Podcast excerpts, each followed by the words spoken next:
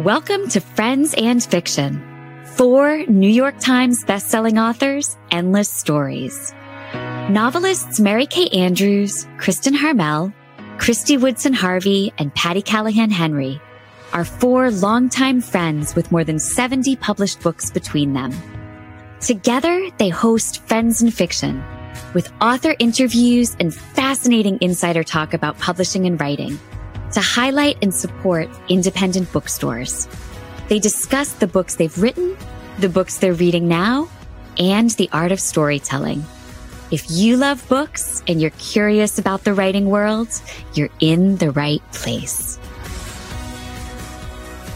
Hello, everyone. It's Wednesday night, and that means we are right here with you for Friends and Fiction. We have an amazing evening ahead of us, so let's get started. I'm Kristy Woodson Harvey. I'm Patti mm-hmm. Callahan Henry. I'm Mary Kay Andrews. I'm Kristen Harmel. And this is Friends and Fiction, four New York Times bestselling authors, endless stories to support independent bookstores, authors, and librarians. Tonight, we'll be talking with Sarah McCoy and Chanel Cleeton, and Christina Lauren will join us for the after show. oh, but first. oh, but first, we're so grateful for your over the top response to our new Behind the Book partnership with our friends at Fable a free app for your phone or tablet with loads of incredible book clubs to join, including ours, Behind the Book. If you haven't joined our premium club full of behind the scenes info that you can't get anyplace else, it's just $5 a month to join our club. Or you can purchase an annual premium all access membership for just $70 for the entire year to join all of the premium clubs on Fable, including LeVar Burton's book club. So visit fable.co backslash friends and fiction to sign up today. And this month, we're reading my new book, The Homewreckers. Yay. Speaking of the homewreckers, I'm telling you, give a girl a fourth week on the New York Times list and she doesn't think she has to talk on cue anymore. I have to read the script. Like whatever. she's like, whatever. I write the script. I'm, mm-hmm. I'm writing the script for life here. Week number four. We're not to that part yet. We're not to that part yet. Oh, it's a secret. Talk about that. That's a secret oh, sorry. Okay, so you've heard that the four of us are on the road together, right? So we have one event left this season, which is a chance to see us all together. We were at the Jersey Shore just a couple weeks ago. We've also been in Cleveland, and we are having a luncheon on July 21st in Rehoboth Beach, Delaware. We hope you can join us on the road for this big Friends and Fiction live celebration. We're so excited for the opportunity to see so many of you in person. You can find the link under pinned posts on our Facebook page or on the Browse About Books website. And don't forget, as you know, we talk about it every week. We've talked about it since our very first show when Mary Kay was wearing her pajamas, mm-hmm. that we continue to support independent booksellers when and where we can. And one way to do that is to visit our own Friends and Fiction Bookshop.org page, where you can find Sarah's books, Chanel's books, Christina Lauren's books, and books by the four of us and our past guests at a discount. So we've been hearing from you guys. We've been on on the road that you miss our just us chats at the beginning of the show, and we miss them too. So we decided to bring them back. Um, and so each week we are going to give you a chance to ask us anything, which we think will be really fun. So if you have a question that you'd like the four of us to answer or a topic you'd like us to discuss, we are all ears. Doesn't have to be about books; it can be about anything. In fact, if you want to drop some in the comments right now um, for future weeks. We'll go grab them later because we want to hear from you. But first, we have some really important business to attend to. Oh. Is it? I am not. It's not my cue. It's not my cue. One of us is having a. Re- it's Kristin, but one of us oh, is having a really, really, really good day. So John Searles may or may not, but definitely did, have talked about MKA's new novel, The Homewreckers, on the Today Show this morning. And so we all tuned in to make sure it was real. But if you want to go look for it, it is on our page and Mary Kay's page. And he just raved about it. And we just found out that she is on the New York Times list for the fourth week in a row. Cheers, Mary Kay. Ladies, we're so we're proud. so to proud of you. you. My sommelier is falling down on the job. I don't know what to do about him.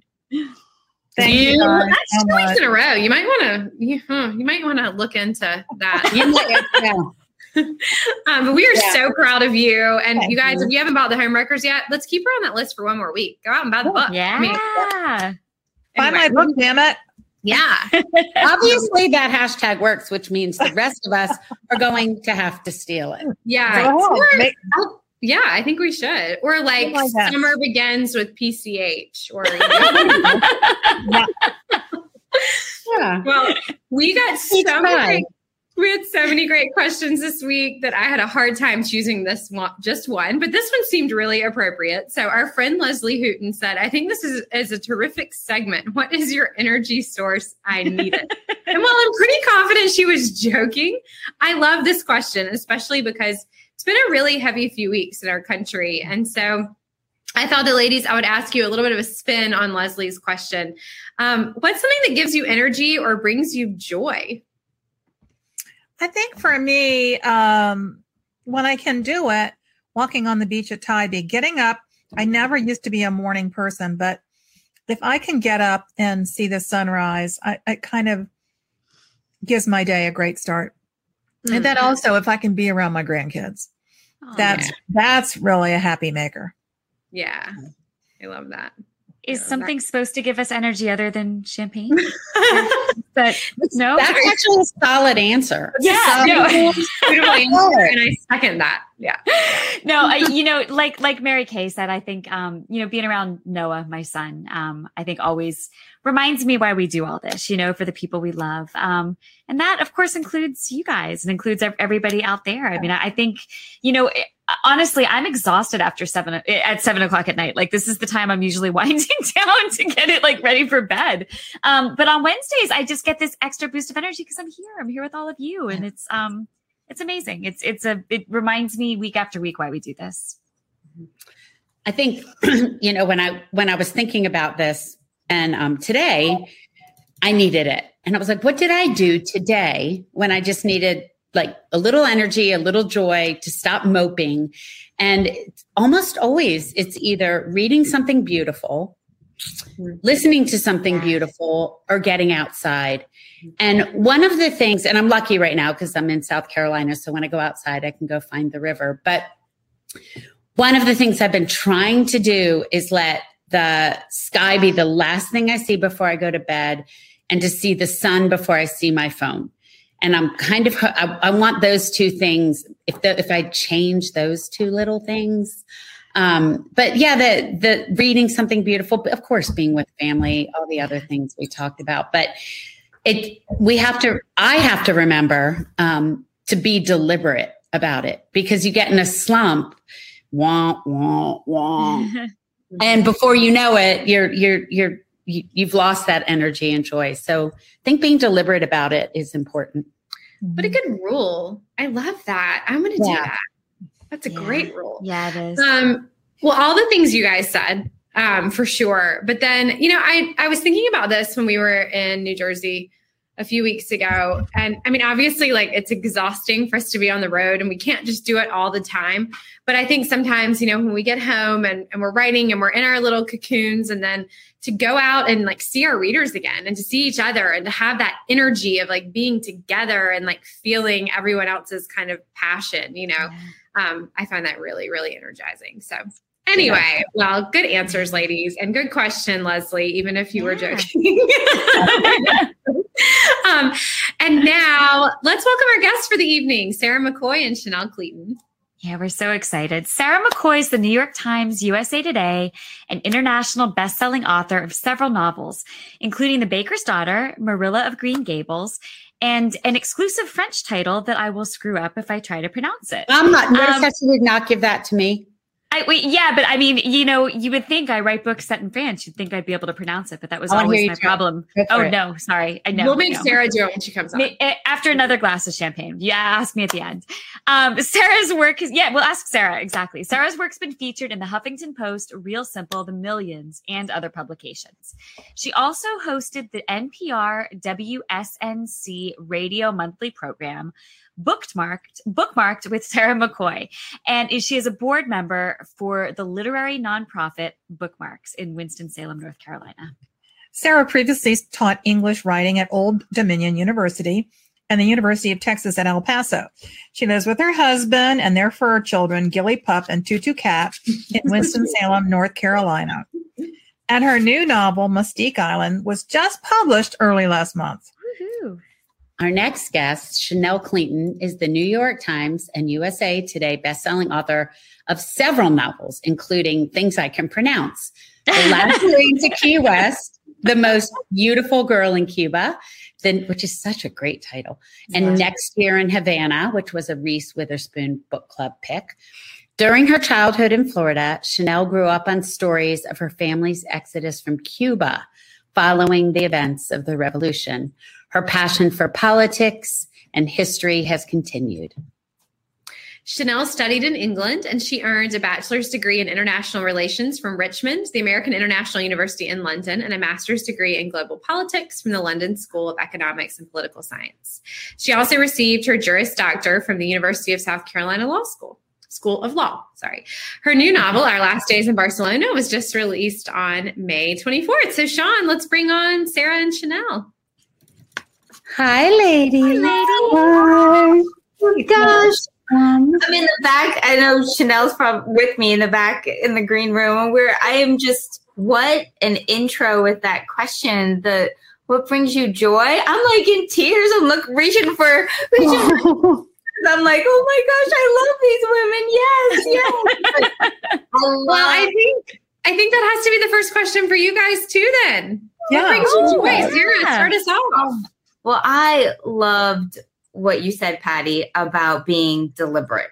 And I think that joy, um, you know, we choose in every moment how we're going to, even if it's a terrible moment, we are choosing how we're going to face that moment. And so I think being deliberate and choosing joy is the first step to then having choice. So, and I totally agree with you. I just was texting Patti earlier today and I was outside in my garden and I said I was troweling the ground and it's cheaper than therapy. And that brings me joy is being outdoors and being totally disconnected from any kind of um, technology I- mm-hmm. and just having that moment where it's you and the sky and the dirt and nature and you're grateful to just be alive and breathing and being in that moment is more than good enough. And that brings me such joy to know that i am good enough and i'm worthy enough in this moment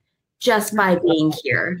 And I think that's important for everyone to find that sphere in whatever world you're in where you can kind of buffer yourself and say, I'm worthy and I'm good enough just by being here. And so find that that's the joy right there to find that. I love that. That's Yeah. awesome. Well, while you're talking, and then we're gonna, and then we'll ask Chanel the same question. Can you tell us a little bit about Mustique Island? Give us like the elevator pitch while we've got you.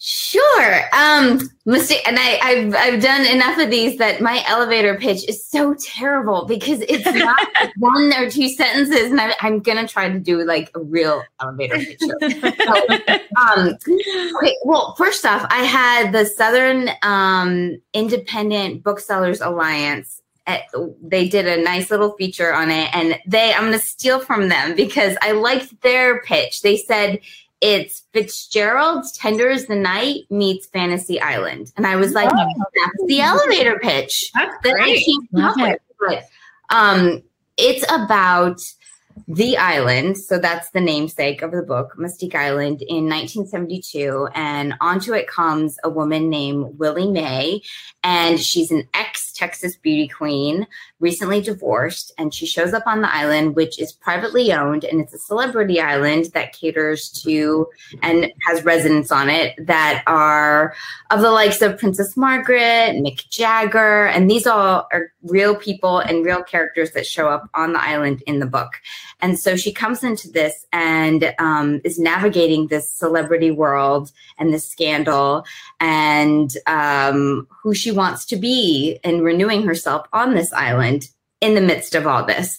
And then she brings her two daughters over, um, Hilly and Joanne, who are also trying to figure out who they want to be in the world in the 1970s when women's movement was coming of age um, and they're struggling to find who they need to be want to be have to be and what makes them worthy. So um, that's the quick.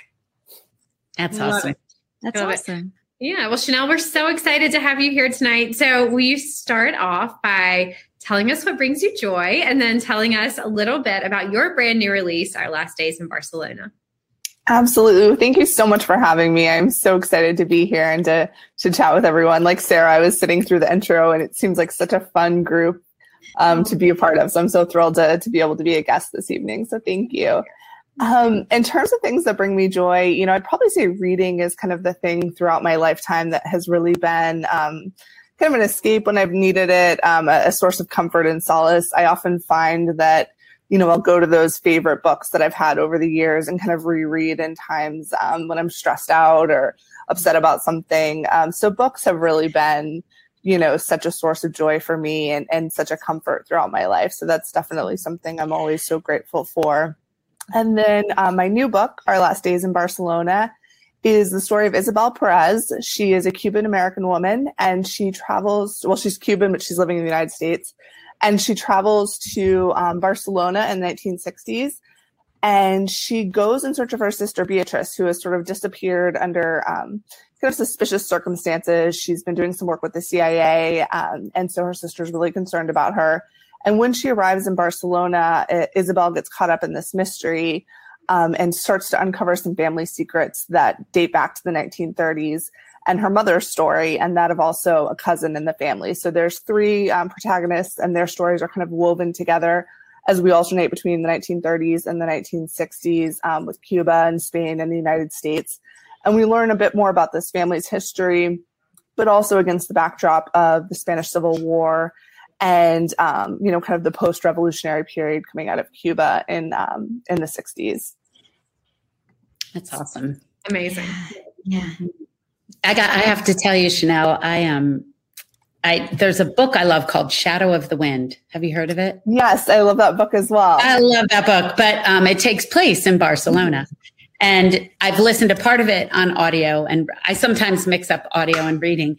And in that book, they always call it Barcelona. I, I was like, when she comes on, I'm going to ask her, is it Barcelona or Barcelona? So, I think, anyway. yeah, I think that's the more authentic way to say probably. I know, I but I shouldn't yes. try it. But, I laugh. We, uh, Brian and I went to Barcelona um, years ago. Yeah, we were there for uh, for two weeks on Las Ramblas. We stayed. Mm-hmm we got a little like apartment and we my family came over my my parents and my my baby brother um andrew and so we were all there in this little apartment and for the whole two weeks though and he is such a you know my husband is just such a just straight I love him, but he's just a straight white guy from you know America, and he's the whole time Barcelona.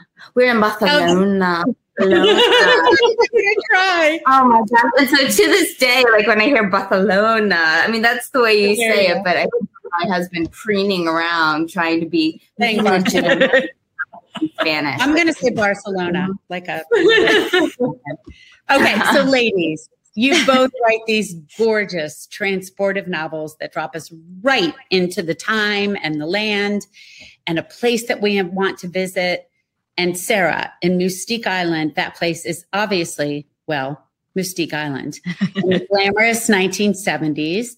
And Chanel, you explore Barcelona doing two very fraught time periods, the 60s and the 30s, when the country is on the brink of civil war.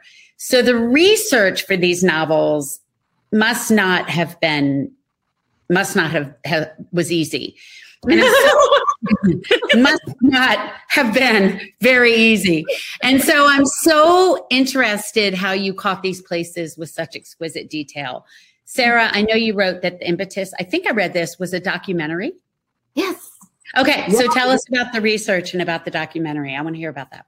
Yeah, I actually was watching a documentary on Princess Margaret called The Rebel Princess, and I I have a I have kind of a crush on her. Can you have a crush on like historical? Oh, yeah, girl crush. A total girl crush on her, and I think You it's can on Friends and Fiction, Sarah. What? I'm, I'm, I'm glad that I'm understood and embraced here. Like that that emoticon you get or that emoji you get me, girls. You um, so I was watching this uh, documentary, and I think it's because she's a princess, so that's really like prissy. I hate to- it's prissy, and yet she's the opposite of that. She's got all this grit and darkness and like you know a moxie to her, and I like that those two things are in one person. And so I was watching that, and in it, it just popped up, and I was doing it for pure pleasure, like just watching because these are the things I do on a Friday night. I mean, I that's that's who I am. So um, it, popped up that she was given a piece of an island by one of her ladies in waiting, uh, Anne Tennant, as a wedding gift. And I was first off just who gets that as a wedding gift because you know I registered at like Pottery Barn and Target, and she got an island. So, um, so that caught my attention while I was watching. And then it said that it was the island of Mustique in the Caribbean. And my first book is called The Time It Snowed in Puerto Rico.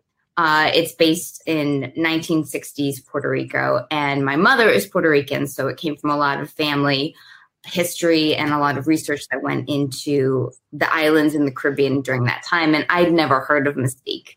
And so that kind of grated on me because I'm type A and I like to think wrongly that I know a lot things that I write about. And then, you know, the universe, like it likes to do, likes to remind us that we don't know everything and it's going to teach us a lesson.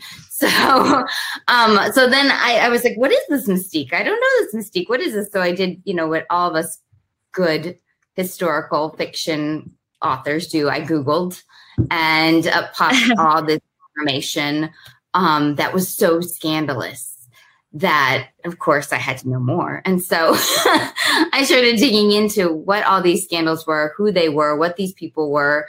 Um, found out it was privately owned, that Colin Tennant literally walked onto the island and had the money and cash and bought it and bought the the land and the industry, which was cotton, and all the homes on it, all the people that were on it. He then owned everything. And I just couldn't believe that that could happen in a modern time, which was the late 60s, early 70s. That seemed bizarre and antiquated to me. So um, that's where the idea came from that I started researching into it and I wanted to know more. And I already have, again, that background of Puerto Rico and the Caribbean. And I felt like this was one um, puzzle piece that was so secretive that I hadn't heard of it before. And so I was desperate to know more. And I thought people need to know more about this island and what's going on here. So um, that is how it started. That's awesome. Wow. Wow. And Chanel, I want to hear from you. How do you go about capturing these places and these time periods in such exquisite detail? Tell us a bit about your research and how you dive in. Well, thank you. So the impetus for this book um, really came from research I did for the previous book I'd written, uh, The Most Beautiful Girl in Cuba. And I was researching that book was set during uh, the Cuban fight for independence from Spain. And so I was researching quite a bit of Cuban and Spanish relations.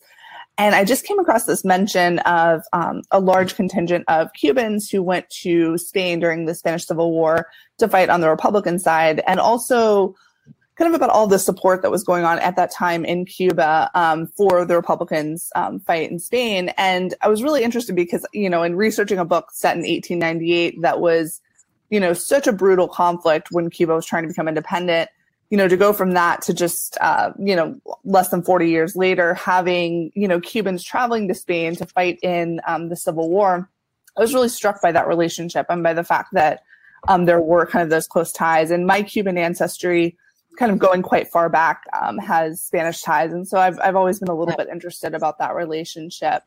And so that was definitely kind of the first thing that sparked um, me looking into this time period and, and writing this book.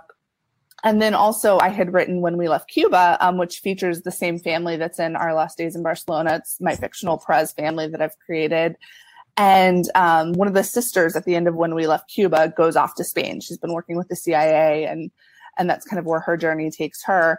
And so it just seemed like a perfect moment. Um, I had lots of readers asking me if I was going to tell the other sister stories. And so I thought, you know, picking up where when we left Cuba left off, when they're in Spain, um, really enabled me to kind of look at the the side of Cuban Spanish relations and also to pick up in this next moment in this family's history. Unfortunately, I had been to Spain before, so that was definitely really helpful um, to kind of use some of my travel experience. Although, you know, I think when we're writing in the past, um, it can be challenging because I, for example, had a marina that I had gone to thinking like, oh, of course it would be in Marbella, you know, at, at this time, and then luckily catched that um, it didn't match the 60s time period but oh. you know that's one of those things with historical fiction you know we, we have to look at so many different sometimes you're like oh a building's here and then you realize you know maybe, maybe it wasn't or maybe something about the building changed. Or the reader tells you. Yes, yes, yes. Too, definitely yes. So yeah just lots of research kind of trying to immerse myself in the place um, and hoping that my readers have the same experience when they read the book Oh, that's awesome. You know, Chanel, I always have that problem with street names when I'm writing about Paris because the the streets change so frequently mm-hmm. that you have to like check a map from the exact time period you're writing about. It's crazy. Gosh, there's yes. so many feel like we could do a whole show about historical fiction research wow. rabbit holes we fall down. Yes. Right? No, I mean you'll spend hours. Like I remember depression soap. Like what did they use to make soap out of during the yes. Great Depression? Was one of my other books. I spent like hours on that because I was trying to get the scent right and you know make sure that I had it authentic. So yes. I once had a tangerine in Marilla of Green Gables. I had them eating a tangerine, and I was ah. told that the tangerine had not come over and been planted in Canada oh. until the following year, like oh one year goodness. off. And I was like, this is just nuts. oh my gosh. Oh. That is some fantastic fact checking, though. That's incredible. That is, that, yes. You know, someone got that. Wow. yeah, but I feel like the more I do that, right? Like I fall down a rabbit hole. Like yeah. what would what would the hat be called, right? And I fall down a rabbit hole, but then I find something really cool. Yes, yes. I might never, not even ever find out the answer about the tangerine or the building, yeah. but I end up finding something else. So I never feel like those rabbit holes are a are a waste of time. Uh, you know, it's although true. sometimes you wind up knowing more than you ever possibly need to know. like I was telling you all today about Jerusalem artichokes, also known as sunchokes. I know hmm. far more about the history of that tuber. And now so do we. and you I mean, shared and you shared you're that welcome. knowledge with all of us. I, I, I live to serve, ladies. All right. So, um, so both of these books, well, rich historical novels, ladies, are are at their cores the, just moving family stories, mm. which is one of the things I like so much about historical fiction. You can, you know, paint this beautiful backdrop, this beautiful time period that we kind of want to fall into. But the story at the core has to draw you in. And with both these books, it really did. So these are moving stories centered on self exploration, second chances, forging new paths. Um, and, you know, I love the sister relationships and the mm-hmm. imperfect, but ultimately loving mother daughter stories. I mean, just relationships, those family relationships are at the heart of these books. So mm-hmm. I'm wondering, did you draw on anything in your own life for creating those relationships? Chanel, do you want to go first? Because I know um, you have quite a family history that kind of connects to the books. Sure. So, um, starting the the first book that I kind of introduced the Perez family, which was my first foray into historical fiction, was Next Year in Havana, um, which came out in 2018. And that book, I was really inspired by my family's history, um, by the stories I'd grown up on, by my relationship with my grandmother. And so I, I wanted to kind of honor that, but also very much have it be a fictional family you know, and and be able to have that freedom to kind of explore their lives as they evolved, um, rather than you know making it more closer to my family's history. So I definitely would put little bits and things in there that make that connection. Um, but also really the Perez family kind of took on a life of its own. And then as the books have progressed, um, I've really found that the family has kind of become its own, you know, they're kind of like friends in my life or, or a different family that I feel connected to. So the characters really have um, very defined personalities, very set histories, um, and my readers, you know, really have kind of grown attached to them and have definite thoughts and you know opinions about how they want to see their lives turn out, and they have their favorites, and I love hearing about that um, with them. So with this book, you know, I dedicated it to my readers because I was really inspired by all the questions I was getting um, about writing more of this family. I had not intended to necessarily tell the other sister stories, and it was really that reader enthusiasm and passion that had me write our our last days in Barcelona. So I wanted to kind of honor, you know, that excitement for my readers and try to do it justice by kind of giving them the story that I I thought they wanted after you know the other books and and what they seemed to love about this family. So so for this book, it was really um, kind of a love letter to my readers and and a thank That's you to them for all the support. Oh, I like that.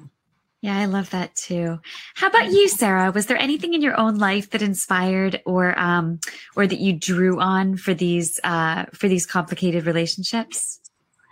You know, it's interesting because I have just on this tour realized that I write a lot about sisters and about sisterhood and about mothers and daughters, and I have no sisters. And sa- same with yeah, just like and I- Christy. just like Christy. Me too. It's so weird. I know. Oh my gosh, Christy, this is what I figured out just with this book.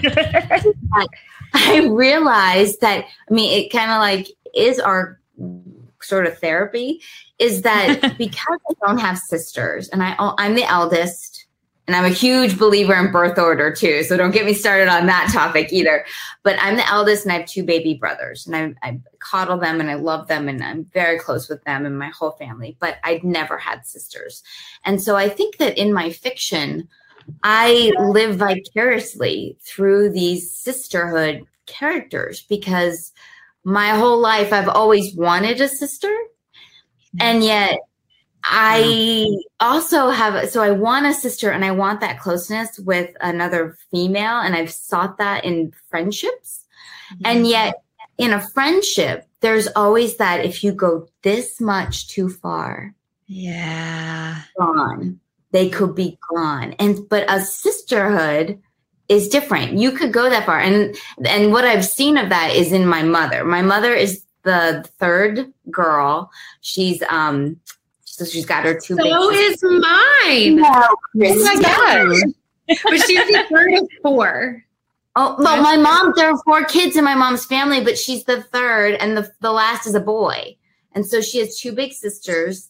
And I grew up with my titis watching them interact in that sisterhood and that mother dynamic with the girls.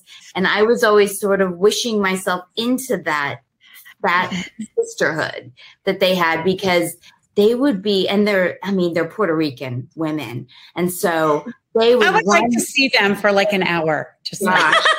they, I know. They would be, you know, in the kitchen. We're on the kitchen, you know, doing stuff. And I would be like the fly on the wall, getting to watch this sisterhood unfold. And they would break into some of the worst fights I had ever, I mean, like, oh my gosh, I thought the world was going to end. I thought this was going to be like, we would never speak to each other. They wouldn't speak to each other again.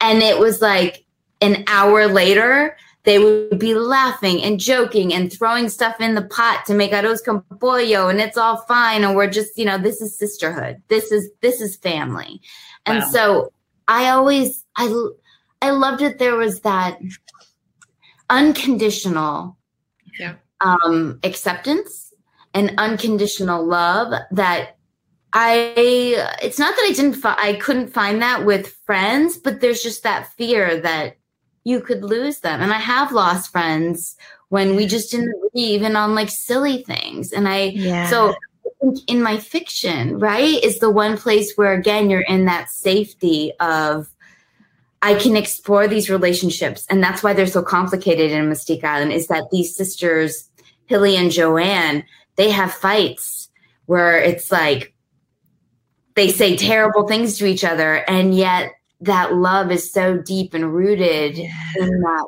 sisterhoodness that Yeah. I don't know, but I want to know more as a as the author.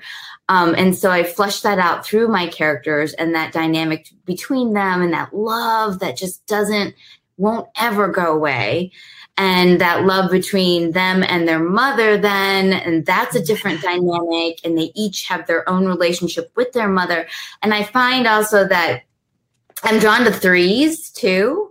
Yeah. And Yeah. I think because there's always then that one person who feels a little left out in whatever situation, you know, and I find that interesting too, that dynamic of threes. Um, so, I, so does is it is it drawn back to the original question? What was it? Um, was it drawn on my on my own family, kind of, and and entirely not because I don't I have love that.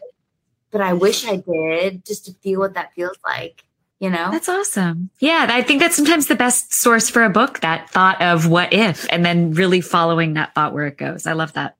yeah. Or sometimes you just shy away from it. My mother was the youngest of three sisters, and I was the middle of three sisters. And for a long time, I resisted writing sister stories Yeah. because I thought I, I this is too this is too close to me. I can't, you know, I don't want to explore that. It just is, and I don't want to open that Pandora's box. And I and I and I did um, last year, somewhat with the newcomer, and but I finally figured out, okay, yeah, you can. It's okay to do that. Yeah. Well, I that's really interesting because I wouldn't I think about it now self-reflecting and I think, you know, I don't write about sisters and brothers though. And I wonder why. Well, I did kind of with Marilla and Matthew and Marilla Right. Green Gables, but I wonder if I shy away, like you said, Mary Kay, a little bit Yeah. because it is so close and tender, right? Some of those Yeah, the book I'm working on actually has a sister and brother um, Yeah. situation. Okay, so let's talk to Chanel. Over to you. So, in addition to your historical novel series, you've written a number of contemporary romance novels, right? Yes, I have. How? I mean, I've had people ask me that question too. How do you segue from writing? I wrote straight mystery, then I segued to uh, women's fiction. Now I've gone back a little bit to mystery, romance. How uh, how did you make that switch between the two genres, and how are they similar?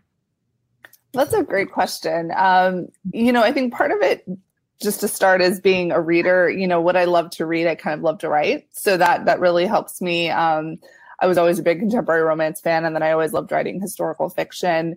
The real impetus um, for the change came from the inspiration that I had for writing Next Year in Havana. So I do tend to kind of draw from my personal life, my life experiences in all of my books, um, be they my contemporary romances or um, my historical fiction. Um, and so, you know, I hadn't really written about my Cuban identity. I hadn't written about my relationship with my grandmother and kind of how formative that was to me.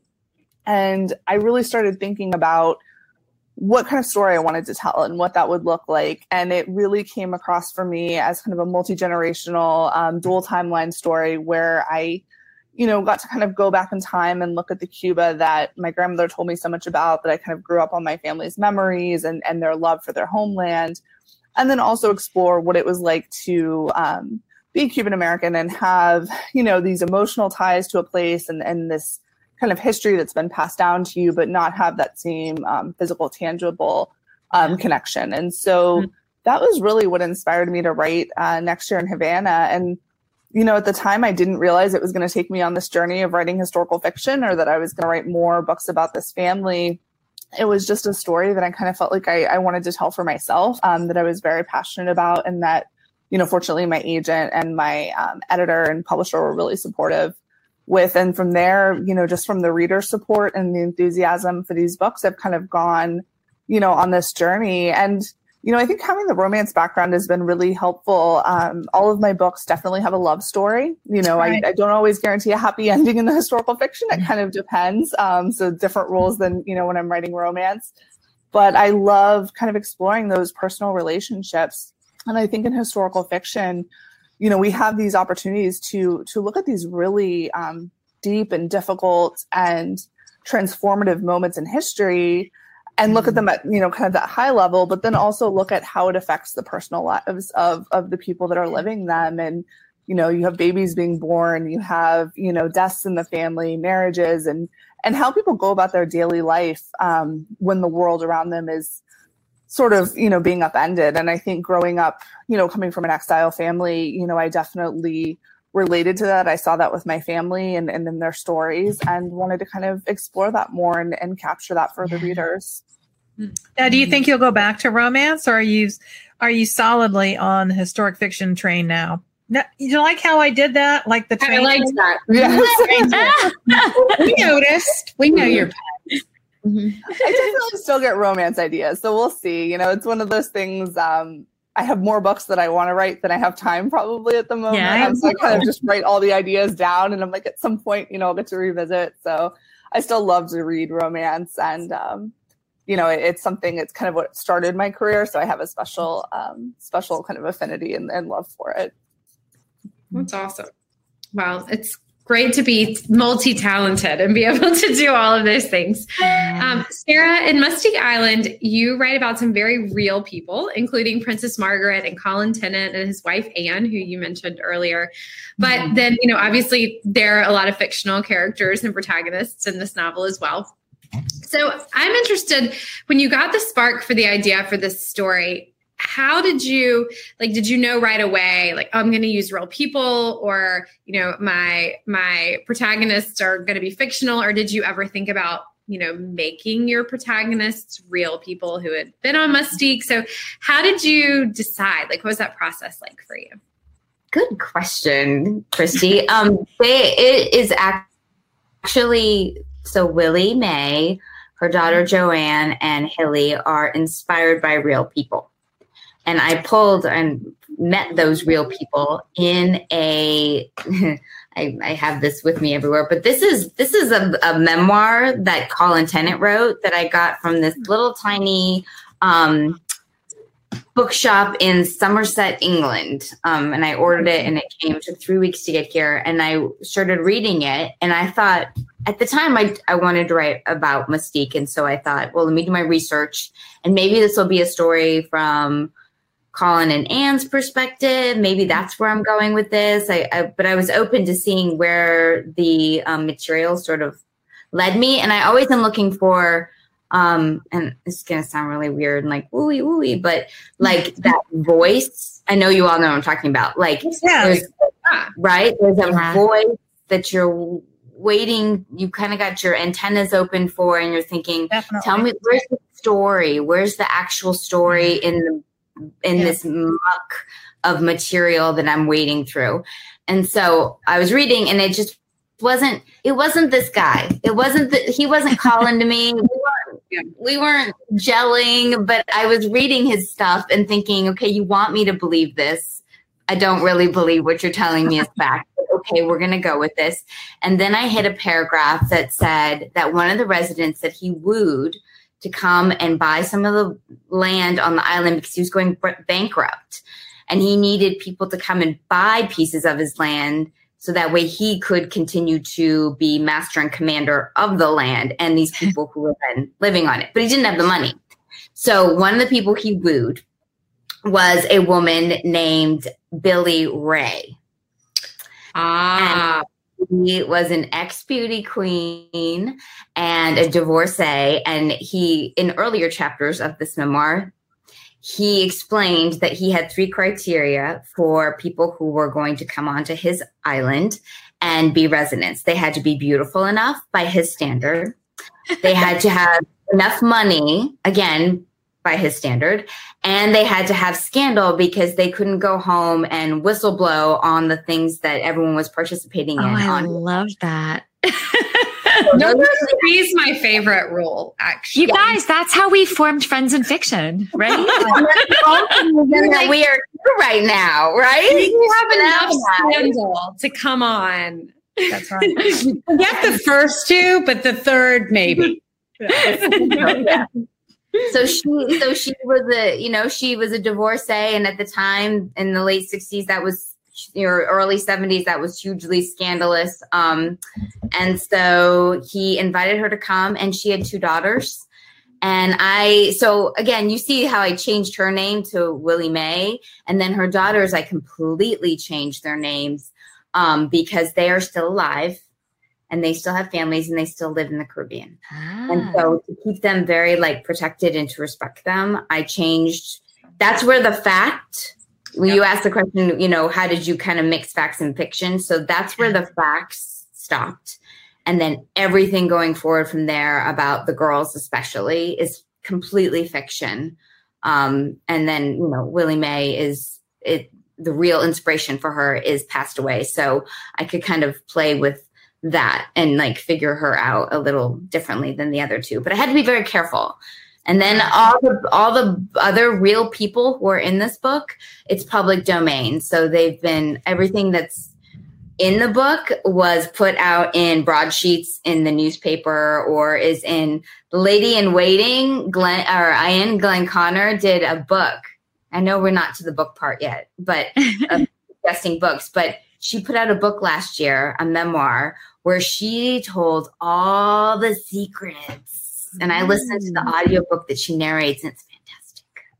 Now I want to go read that because anyway. Right. Okay, so um, we have so many questions coming in from the audience that I think um, we might take a couple audience questions, even though we're sort of cruising on our time. So, Mary Kay, will you pull an audience question? Yeah, there's so many good ones. Um, let's see. Um, Sarah, Michelle Marcus says, Did you know that the house of the real Willie Mae on Mustique is a resort called Firefly? Oh, she's nodding. She knows. I, d- I did know, and I was booked to stay there a week. And I was going to arrive on April 1st, 2020. Oh. um, universe, you're so kind to me. So um, that didn't happen. But since then, it didn't actually make it through the pandemic.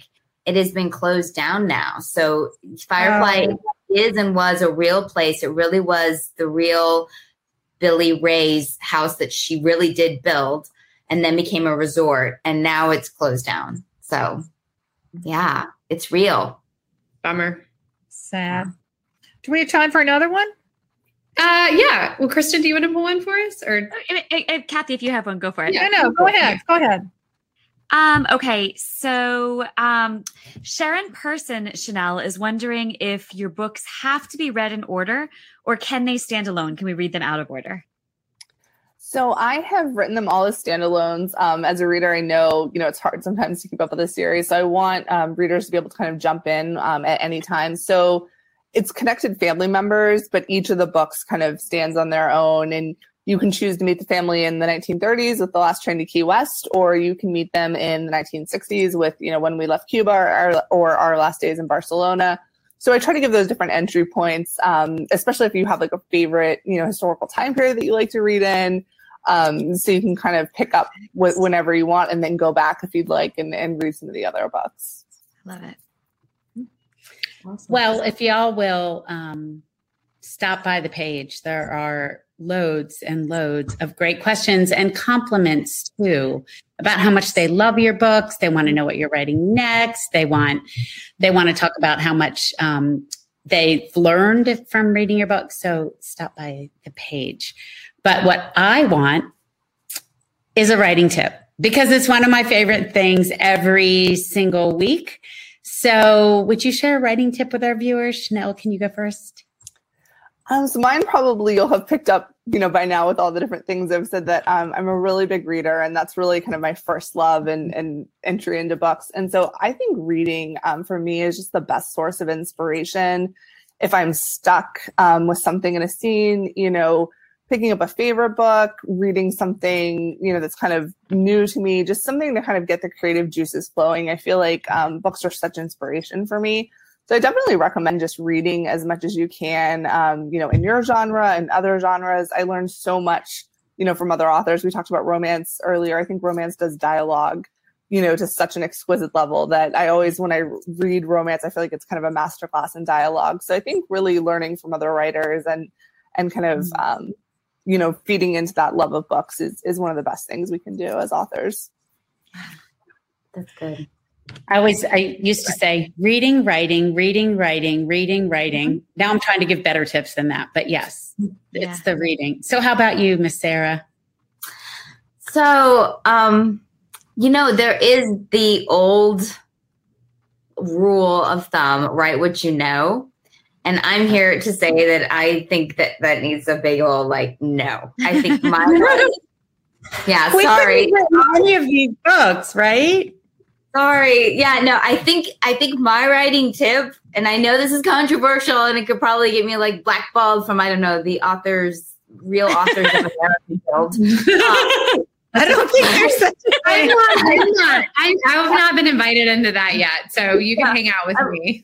I'll just get a big black ball from them. But I think write what you don't know.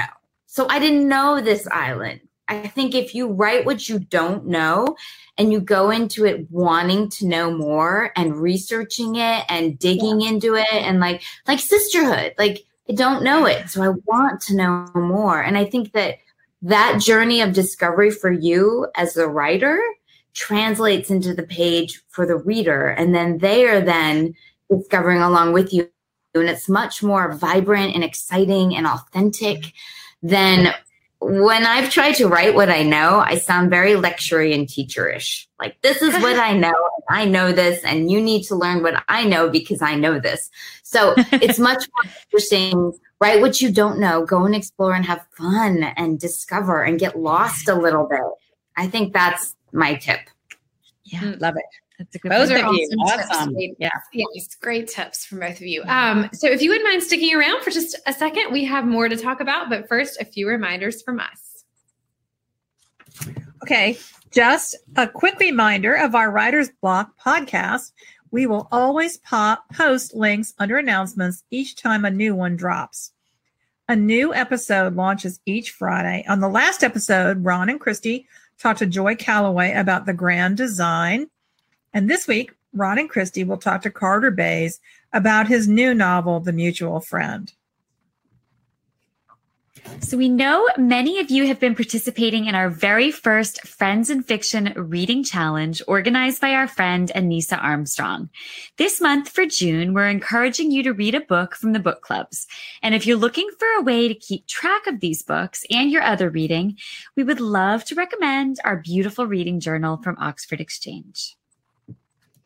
And the Friends and Fiction official book club is having a blast.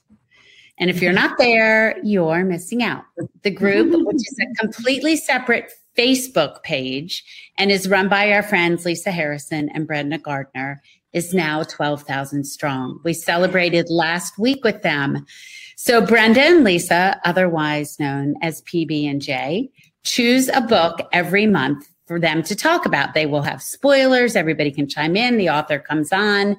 They have happy hours with our Writer's Block podcast host, Ron Block, and they keep everyone in the loop about suggested reads and upcoming releases. Their book of the month that they chose to have a chat with on June 20th is or Mary Kay Andrews, The Home Wreckers. So you need to pop over to the and join them.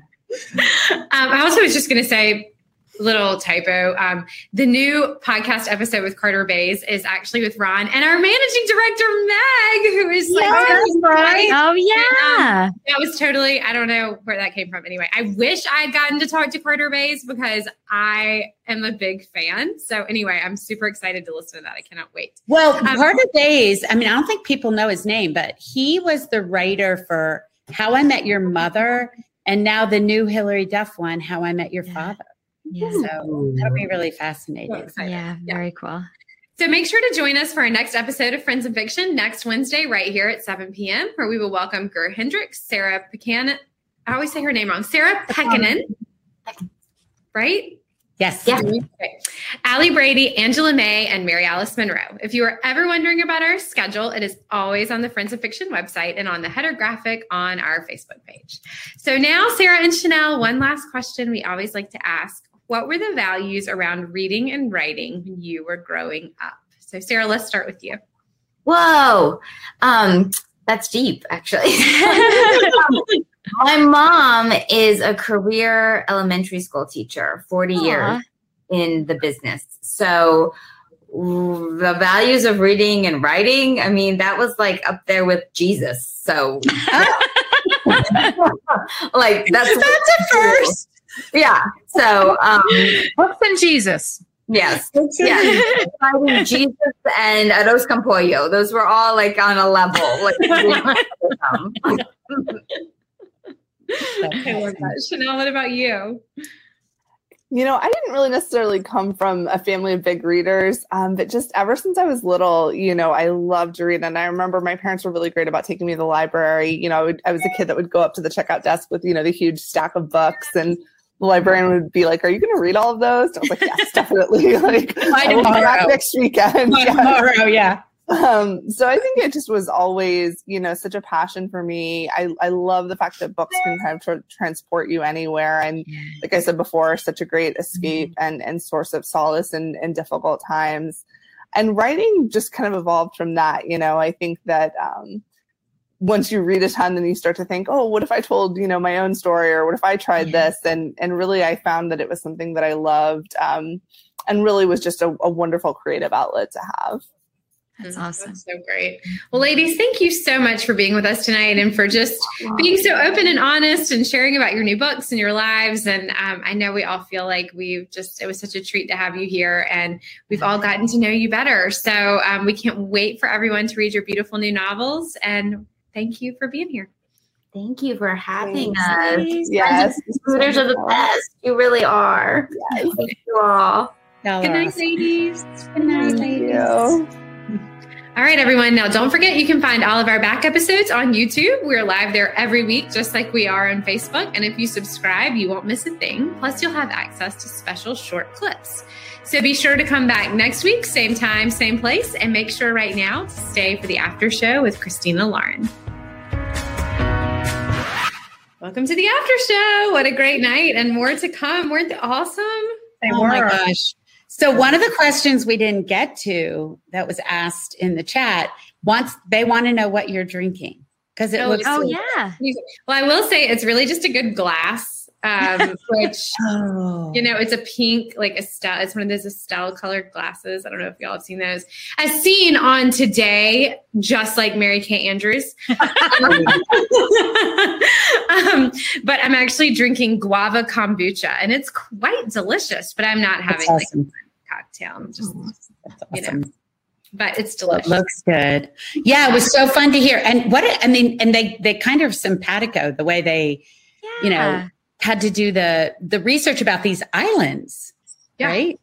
Yeah, I kept wanting to ask them, could you just say, buy my book, damn it, in Spanish? They probably could have both done so. I've got to think they, I mean, Cuban and Puerto Rican, they We'll must definitely do that.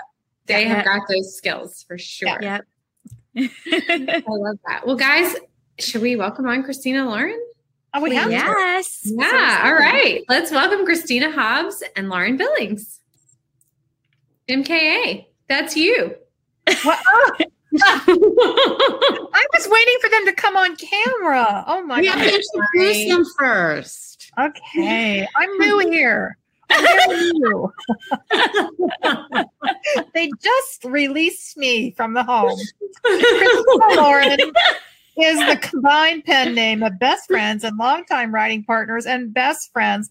That was twice. That was not my fault. that was twice. Christina Hobbs and Lauren Dillon.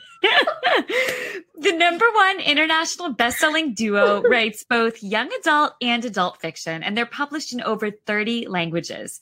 They've been inducted into the library reads hall of fame. They've been nominated for several goodreads choice awards and they've been named amazon and audible romance of the year and a lambda literary award finalist. My gosh there's like so many things. It's amazing. I know. They're, oh, they're so great. They have also been featured in the Washington Post, Entertainment Weekly, and many other outlets. Lauren, who everyone calls, Low, that's what I call her, Low, has a PhD in neuroscience and used to work in research. She is wearing a lab coat and goggles before she made writing her full time job. Christina, who Low calls PQ, some nicknames from them by the end of the night, okay? Mm-hmm. She used to work in a junior high counseling office, but now she can be found at her desk writing or watching. And I don't know what BTS stands for. That's a BTS. Korean pop. That's a Korean pop. Even I know that. How do you know this? I'm, I You, you know How what, you Patti? know? Because How because did you get that caught in your lint trap? I don't even know. they've been on the Today Show, and now she Oh, knows all things Okay. today. So their new novel, Christine, we can read them in the chat. And Christina says, Patti, do not open that door. Oh, the seal is broken. Um, she knows when things drop. I am Holla. never saying holla again. I said it.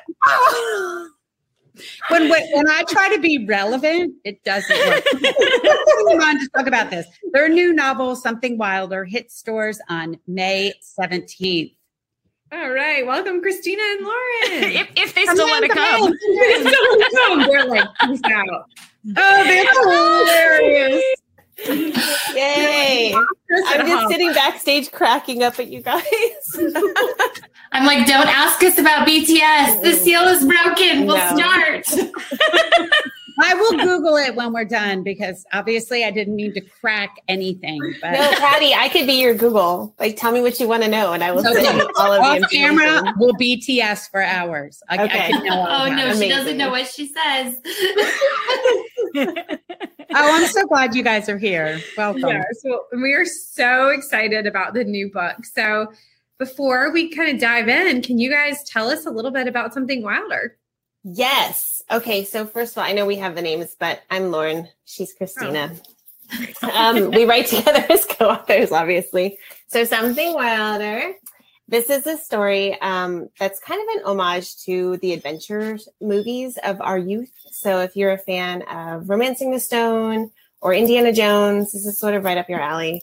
This is a story of Leo Grady and Lily Wilder, and that is an homage to um, Joan Wilder from Romancing the Stone. Joan Wilder. Joan Wilder. Yes, and they are former flames that have been separated due to circumstance over the last 10 years, and you'll obviously find out what that circumstance is. And um, they're thrown back together when Leo's group of guy friends books an expedition with Lily's adventure company, and her company takes tourists out into the Red Rock Canyon lands of Utah on these fake treasure hunts. So when everything goes sort of horribly wrong, they realize there might be a real treasure out there, and Leo and Lily have to decide if they trust each other enough to go after it. So Dun, dun, dun. Dun. Yeah, you Dun, had dun. me. At, you had me at Joan Wilder. Yes. Okay, now you two, Lo and PQ for prom queen. Prom queen. Wait, were you really the prom queen? No, No, no, no. So I She usually just- have very curly hair. Lo used to tease me about it. I'm giving my hair a break for Too, this. me too. her nails are always perfect and her makeup. So I always call her prom queen. But it's a loving term. It's not a jest. Right. Okay. So you two, Lo and PQ, have been writing partners for over 10 years. But tell me, tell all of us how the two of you met and what kind of reaction do you get when you have to break the news that you are, in fact, not one person, but two halves of a dynamic writing duo? Um, anybody who has met us will not be surprised that we we met writing fan fiction because we have fandom in our soul. We are the biggest fangirls that ever lived. Um, so we wrote, met writing fan fiction. Lo was putting on a panel at San Diego Comic Con in 2009, and I had a story online at the time, so she invited me to come, and we just met and just hit it off and decided to write something together um, very naively. We wrote we wrote like a one shot like fic thing together, and that was so fun. So we were like, let's write a book. Do you want to write a book together? Like that was the next obvious step. And No, no, it's were- not. No, Yeah, it's no, very it's lucky. not. Mary Kay Andrews, when when when PQ came up and said, "Do you want to write a book?" That would have been the end of whatever this story is. I mean, we didn't know better. We were so sort of just like innocently excited to collaborate. And I mean, I'm glad that we were sort of dummies in that way because I think had we known like the obstacles that would meet us in publishing, Yeah. we would have been like, no way. But But that's not the way fandom is. Like when you're writing fic, you're doing it just for the sure the sheer love of something. You just are both crazy about the same thing. And so everybody reads everybody's story, Yeah. everybody edits, betas, you know, everything, everybody's work. So it just was like such a natural thing to do. And yes, people are surprised every single day that there are two of us. Every day I will send Yeah. Lo a tweet that's like, I am today eight years old when I realized Christina Lauren is two people. I love it. but that's the Or I- You know, you want your books to feel like they've written been written by one person. Yeah. so Of it's such a compliment when people don't know. Yeah. Or it shows how like much the world is changing and how open things are that more and more people will say oh i thought that they were just like non-binary and they went by they like, and they were just totally fine with that and i just love that so much i just feel That's bad awesome. for disappointing Yeah. them That makes Yeah. sense. You're like, we are actually a plural they. Like, yeah, yes. True plural. So, Christina, I know you you live in Utah, right? Yeah. Okay, so can you talk about how you decided to set something wilder in Utah? Have you set a book there before, or was this a first for you? um so our book Autoboyography Oh, takes place, I knew that. I've read that, of course. Yeah, yes. it takes place in Provo, Utah, and then um, In a Holidaze takes place in Park City, Utah. And I don't think it was ever just like this, like conscious thing. Like let's set some books in California where Lo lives, let's set some books in Utah. It just sort of happens. We um, we really love writing books where you feel like you can see everything around you and that you feel like you're Yeah. in a movie. And that happens when you're usually really familiar with something. So um, if you've ever seen the opening scene of Indiana Jones and the Last Crusade, when um, young Indiana, who's River Phoenix, is out, and it's just this beautiful vista of like red rocks. They're like Boy Scouts going in, and they catch like somebody robbing, you know, a tomb or something. We wanted it to sort of feel like that. This just beautiful, gorgeous, um, just like it almost feels alien. It's so different from everything we're really used to. Um, so that's why we um, set it there. Um, I live in Utah, but I don't spend a lot of time in that area. Like my idea of camping would have like a chandelier. same, same. Perfect. Slam together. I like that. Mhm. And room service too. Yes. And, well, and a Given- champagne cooler. Obviously, yes. Why why Yeah. camp without one? I Yes. thought that went without saying. Duh. Um, so given that, was there any special research that went into writing this book? Yeah, so um, we found this canyoneering guide, and he was actually a scout for movie sets. So he would take fancy people out into the canyon lands and make them think they were going to die, and then like miraculously save them. Um, but he was really knowledgeable, obviously, about the area. He knew our story has um sort of a subplot about Butch Cassidy's treasure and how some people believe. And truly, that the, this money that he hid in various places is still out there before he fled to Argentina.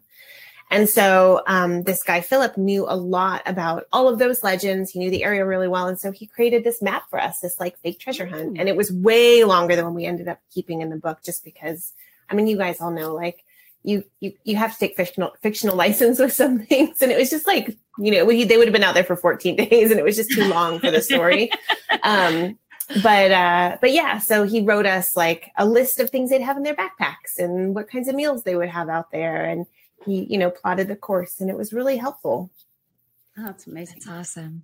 And So did he have a champagne cooler, though? The most Did important thing. I'm pretty sure he didn't. This is a very rustic man. And we like, he gave us so much information. I mean, like pages and pages and pages, and we could only use a fraction of it. So, like, our author's note at the beginning is basically like, we did all this research and we ignored a lot of it. And if you follow our path, you will die. Do not do what we say. Don't try listening. exactly. Fictional So So you Say don't want it to be like wild where people like went and like did the, the actual Yes. Right. Exactly. He did say he took some very rich people and he he like name dropped a little bit. He took very, very like important people out to do these things. So that was exciting. Yeah. Ooh, cool.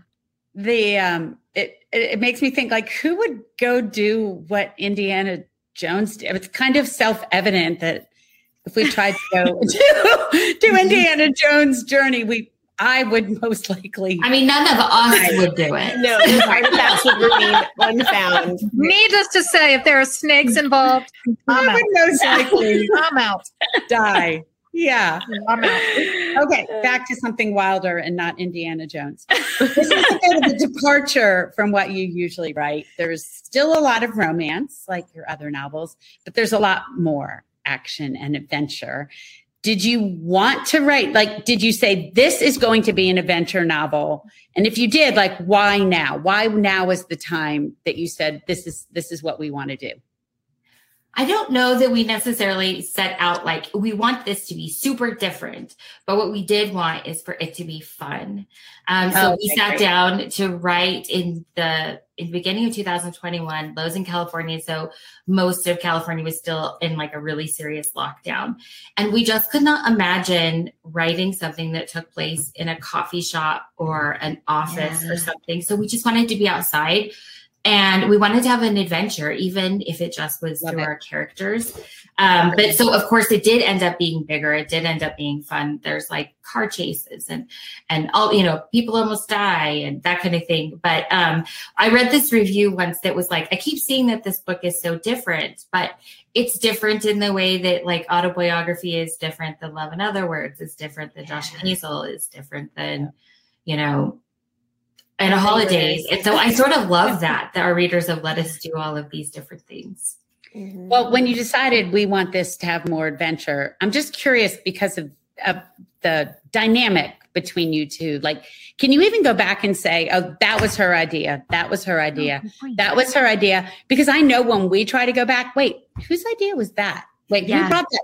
Like, can you even say who Yes said? and no. I mean, the overall idea for this book was Christina's. We had in- initially thought of doing it as like a screenplay, and an early idea of it was that Leo was the cowboy that was sort of down and out. Hmm. And Lily was the city girl that had had to leave him to go take care of her little sister after a tragedy. And we started writing that version in the book. And like, I was writing Lily's point of view as the city girl. And I was like, I am home with two kids doing virtual school. My husband is working upstairs. I like cannot work for 20 minutes before somebody needs something. And I don't want to write about a woman who's put her life on hold for to take care of family. So we gender swapped. Oh, I love that it. you could be honest about that. That is Yeah. so great. Yeah, I mean, I think we just kept writing the chapter and rewriting, and I didn't know why it wasn't working. I realized that's why. And so when we gender swapped it, um, it was just like everything kind of unscrolled from there. So I think once we got into it, the ideas are all shared, and it happens just this magic when we're in the room together, this collaboration of just like talking through stuff and figuring out how to plot these things. But the initial concept of this one, yeah, I like we knew it was Christina, but most of the time it's very collaborative, you know. Mm-hmm. That's amazing. And that you were willing, Christina, to say that was my idea, but sure, let- it's not working for you. Let's gender swap it. Yeah. Oh yeah, yeah. I mean, we just wanted to do something fun. I mean, seriously, we just wanted somebody. Number one, this was the funnest thing we have ever written. It's like at the end of it, we were just like, "Holy cow!" That feels almost like we cheated because it was so, it was so much fun. And we've written a lot of books together and had a lot of fun and made each other laugh and surprised each other and stuff. So for this to be so fun and so different was just, you know, it was like It was a treat. romance or something, you know. And um, uh, yeah, we just wanted it to be fun. We wanted people at the end to close the book and just be like, "Whoa." I was not expecting that. The way you felt when you watched Romancing the Stone. Yeah. You know, like if anybody has seen The Lost City, that. Yep. Yep. Yeah, I love that movie. I love every Indiana Jones movie. Oh yeah, and this is we say this is like Indiana Jones, but with more kissing. More kissing. I love it. I love it. I actually think that's like the quote to end on. um, no, ladies, we are. Oh, Mary Kay, you're. You're I'm sorry. I'm. I was just, I'm sorry. I muted because my dogs were barking. That could be like flap copy. Right. Indiana Jones, but with more But with kissing. more kissing. Yeah. Yeah. Hashtag. Um, well, speaking of being big Holla. fangirls, we are big fangirls. We are fangirls. We should write fan fiction of their book. I love it. No, she did not. Did she? She did. I'm sorry. I'm sorry. I think she thought she was muted. No, I didn't. She did. I said Sorry. awesome. Um, we are big fangirls of both of you, and um, we are so excited about this book. We cannot wait for everyone to read it. So thank you so much for joining us, and everyone out there. Thank you so much for being a part of our Friends and Fiction family. And don't forget that Something Wilder, Our Last Days in Barcelona, and Mustique Island, as well as books by the four of us, are available on our bookshop.org page. We cannot wait to see you next week right here, same time, same place. See you then. Good night. Good night, y'all. Thank you for tuning in. You can join us every week on Facebook or YouTube, where our live show airs on Wednesday nights at 7 p.m. Eastern Time. Also, subscribe to our podcast and follow us on Instagram. We're so glad you're here. Produced by Audivita Studios. Connect your voice to the world.